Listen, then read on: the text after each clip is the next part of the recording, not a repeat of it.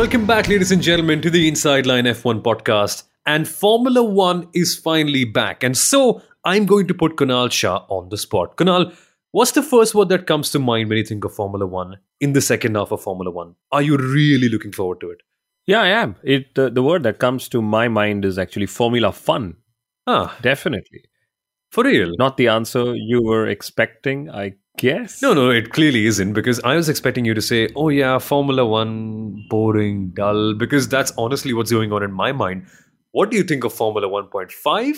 Well, that's a different question altogether. But in this particular episode of the Inside Line F1 podcast, we're going to be talking about what you should really keep an eye out on the second half of the Formula 1.5 season. Formula 1, it's over and done with. Nothing to do over there. So let's not even talk about that anymore. But welcome to the Inside Line F1 podcast, folks. My name is Soumil Arora. I'm the host of the Indian Racing League on Star Sports, joined by Kunal Shah, the former marketing head of the Force India F1 team, who's now an FIA-accredited F1 journalist and also a member of the Viaplay TV network's broadcast crew in terms of the consultancy part and also on camera.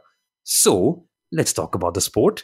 Let's talk about what we really look forward to in Formula 1 in the coming half of the year, Kunal. Because we did a full hour-long episode, I think a couple of weeks ago, where we spoke about the things that we really enjoyed or missed in the first half. We very briefly left like a 5-minute segment at the end where we said, okay, these are 5 or 6 things that you should really watch for. So, why don't we build upon that? Why don't we look out for more things that you should really keep an eye on? Let's do that. Let's also sort of say, yes, finally, the summer break is over. It's race week. We're going to look forward to Zandvoort. And this is not a Zandvoort special. The Zandvoort special comes a couple of days before Zandvoort actually happens. Soumil, we should also say how fantastic a summer break we had, because we had Ravi Shastri, the Indian cricketing legend, on the podcast as a special guest. That episode was really well received. And then we had an offline event with Jehan Daruvala in Mumbai. Packed audience for 3 hours. They were sitting and listening to Jehan's incredible motorsport stories. Soumil and I actually hosted this episode. F1 Stats Guru hosted a quiz out there. It was an incredible, incredible experience. It was a one-of-a-kind event. We hope to do a lot more like this with your motorsport heroes. We're not going to give out names just yet, but there will be a race screening for the Dutch Grand Prix as well. But those details will come as the week sort of evolves, Soumil, as the race week evolves. Oh, yes. It's finally a race week. And it's been, 3 weeks? So it feels good. I think this break is helpful because I can now say that at least I miss some elements of Formula 1. Not Max Verstappen dominating. We're not going to give that more than a minute, as we always tend to do on the podcast. But let's actually focus on the elements that would be really fun to watch in this season. And I have a few questions lined up for you, Kunal. And again, I know that you have many as well. But my first thing to get really out of the way is, by what point will Sergio Perez be dropped from the Red Bull team?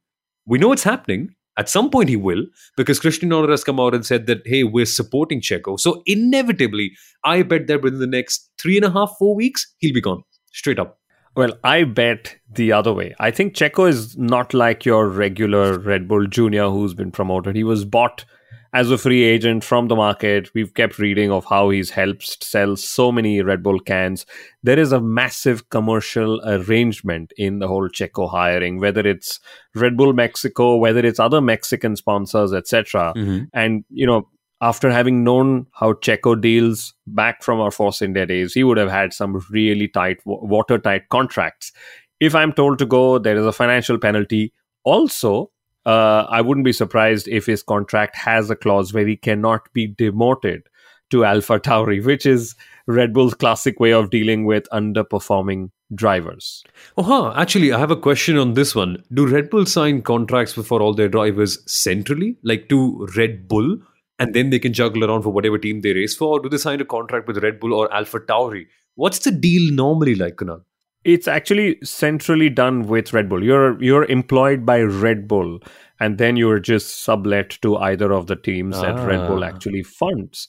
And interestingly, one of the drivers we will talk about later on in the show, Alexander Albon, when he was dropped altogether from even AlphaTauri and whatever else that he was doing, Red Bull Energy Drinks was one of the sponsors that paid for his seat at Williams. So they didn't get visibility there, but it was a Red Bull-backed seat that Albon had a couple of years ago when he came back to Williams. But that's a story for the ages. Oh, exactly. But we need to talk more about other contracts and other details as well, because in this next 6 months, Kunal, we are going to get some negotiations done. And the main and most important one of them all, Lewis Hamilton.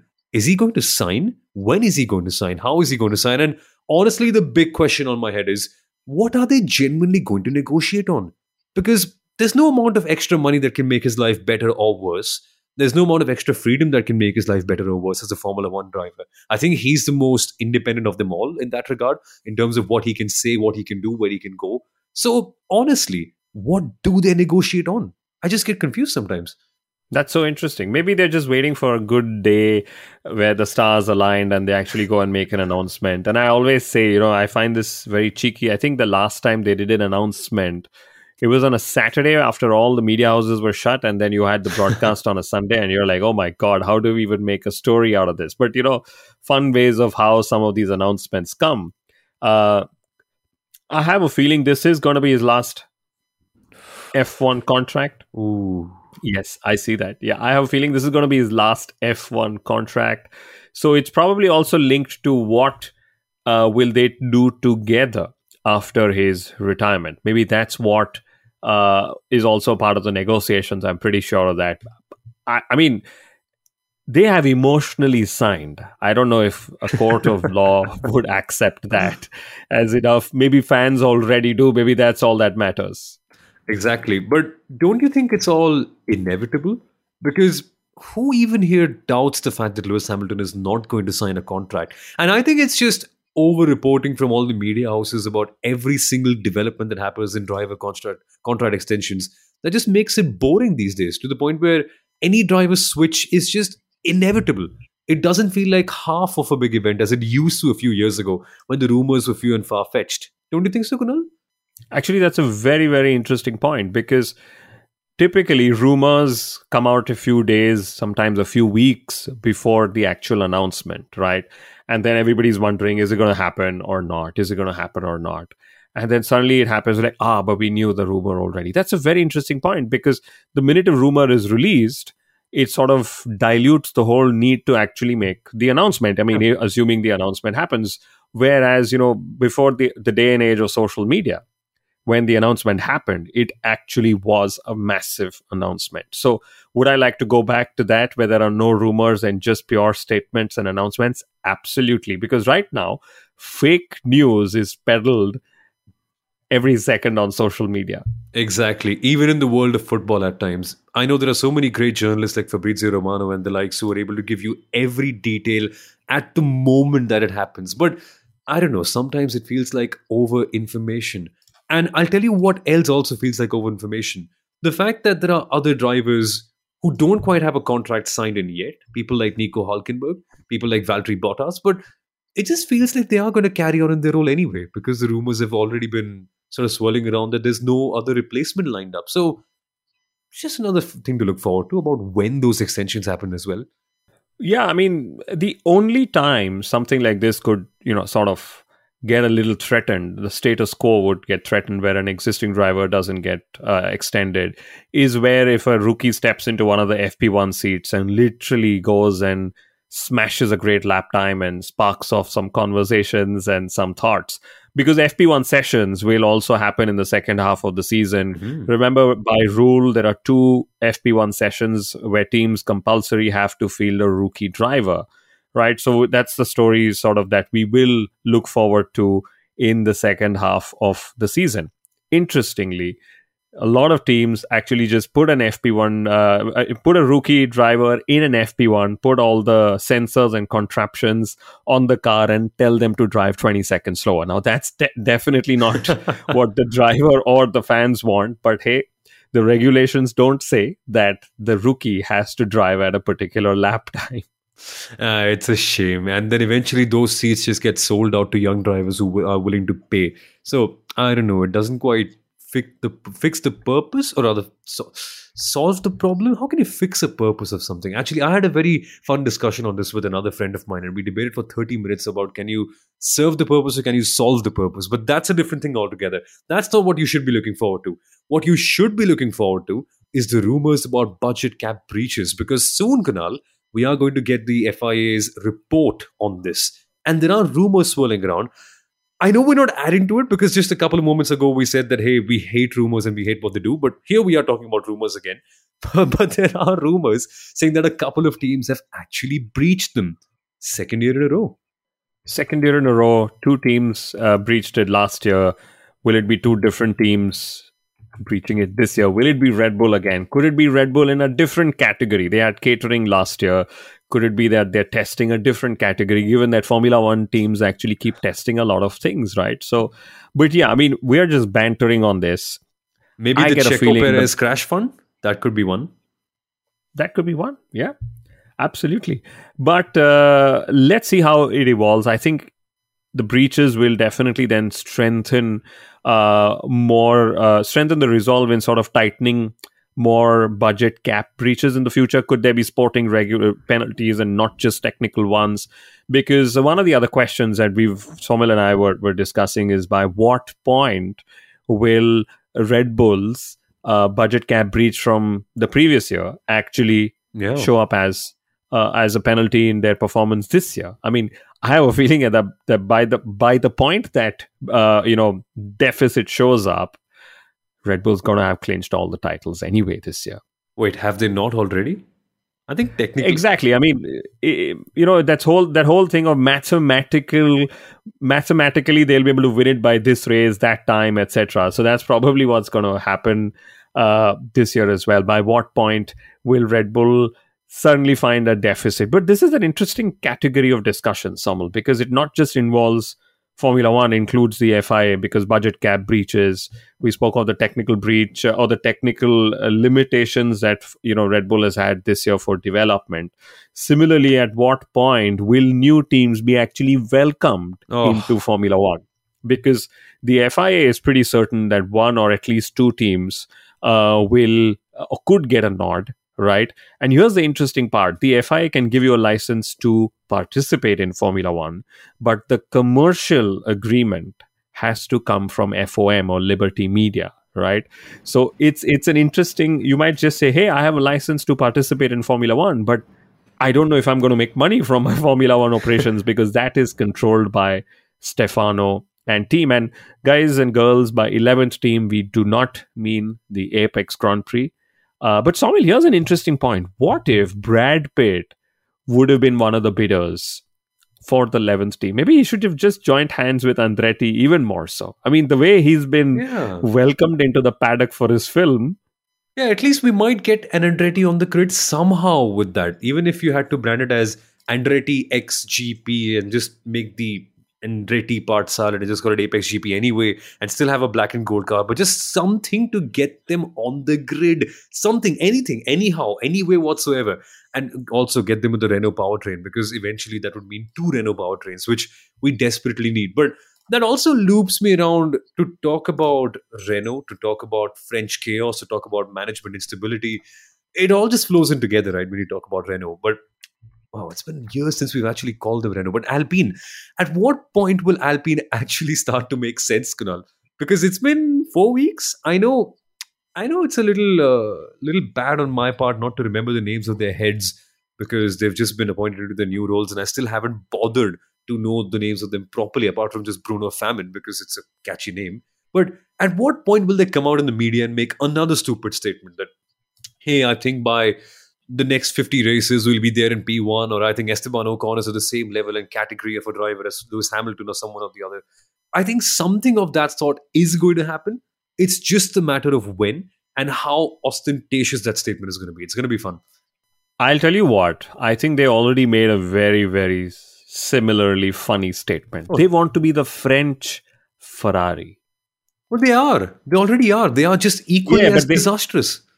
Yeah, they actually come out and said, we want to be the French Ferrari.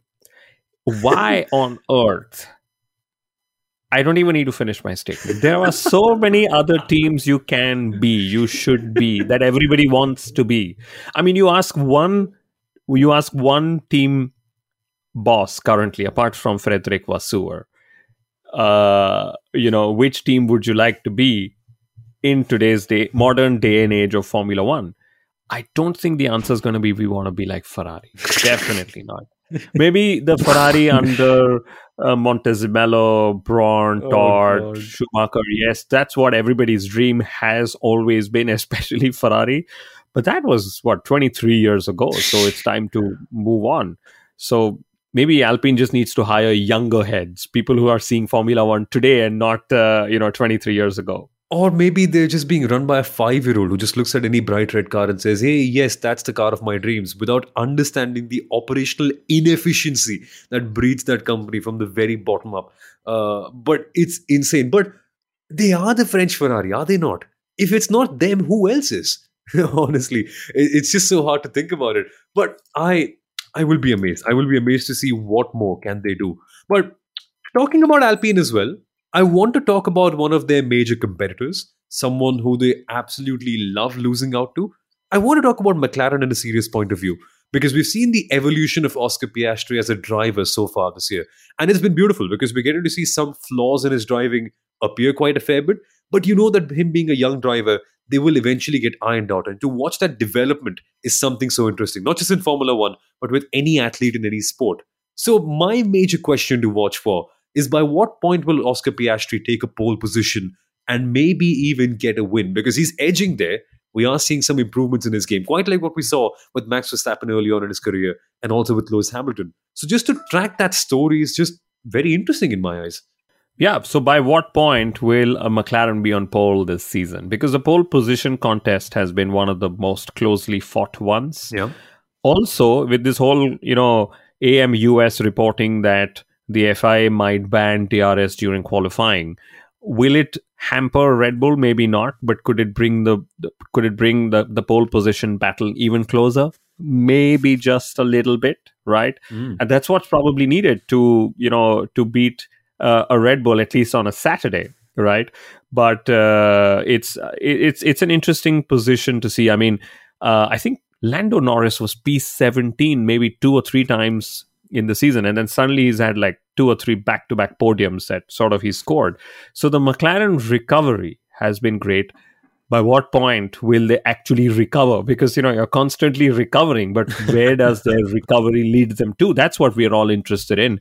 And in similar light, by what point will Aston Martin get back to the podium? Because they had sort of recovered and suddenly they've lost pace.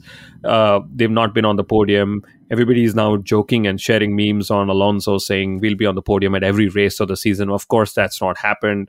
So by what point will Aston Martin get there? And, in a way, Aston Martin's drop in form has come at the right time for Lance Stroll, right? Because when they were in form and Lance wasn't performing, the questions were on what's going to happen to Lance? What is he doing out here? But now, anyway, the team is not performing. So, hey, Lance not performing is the second part of the problem. First, let's get back to our performing ways. So, what will happen to that whole Aston Martin, Lance Stroll equation is everybody's guess, Soumil. No, but I think when you have some sort of a hindrance in life, you complain about it a little bit, but then eventually you learn to live with it. For instance, I just don't like the fact that sometimes my nose gets blocked. And it's just a thing I have to live with now. I used to complain about it. Hey, why is my nose blocked? But then it just is, what am I going to do about it? Okay, yoga will definitely help. And I do that to a decent degree. But if it's blocked, it's okay. It's blocked. I've got to carry on and live my life.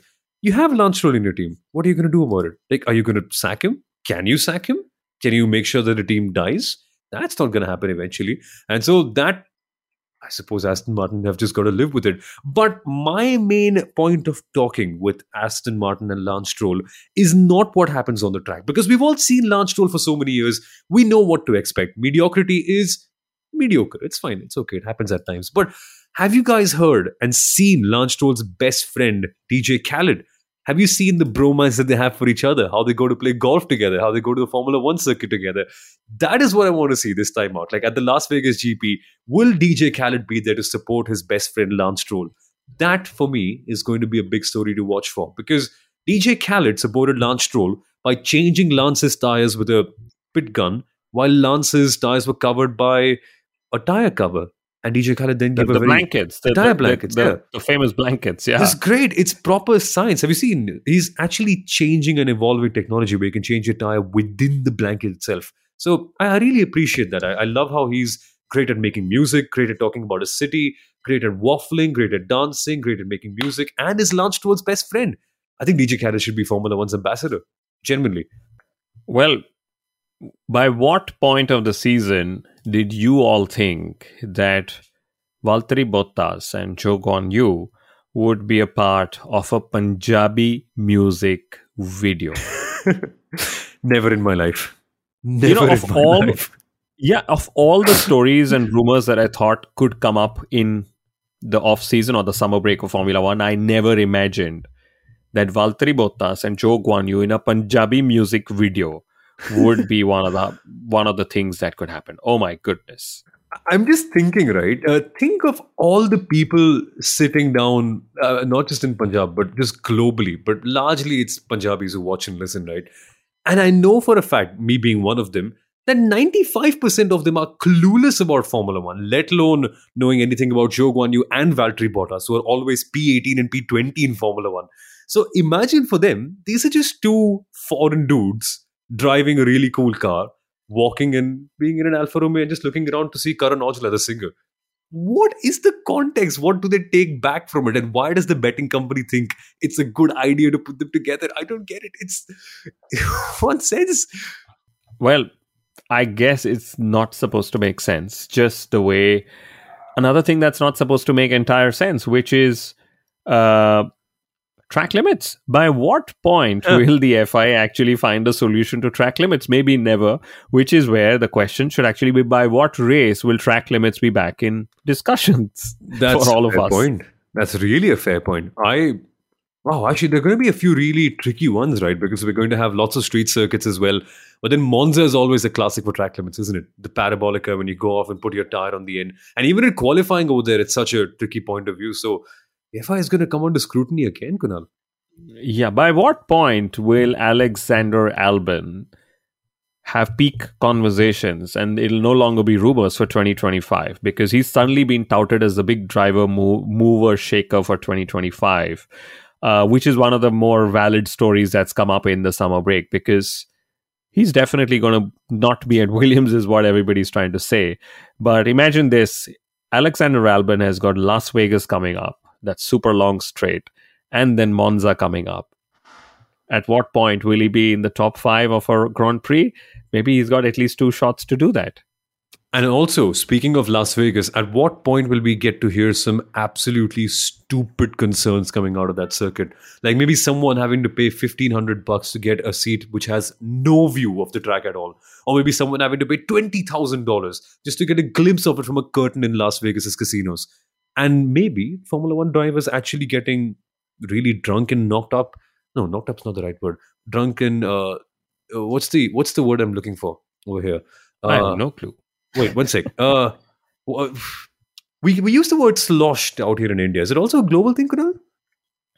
I would assume so. Yeah, so will we get to see the Formula 1 drivers totally sloshed and heading into a casino on Saturday night after the race is done?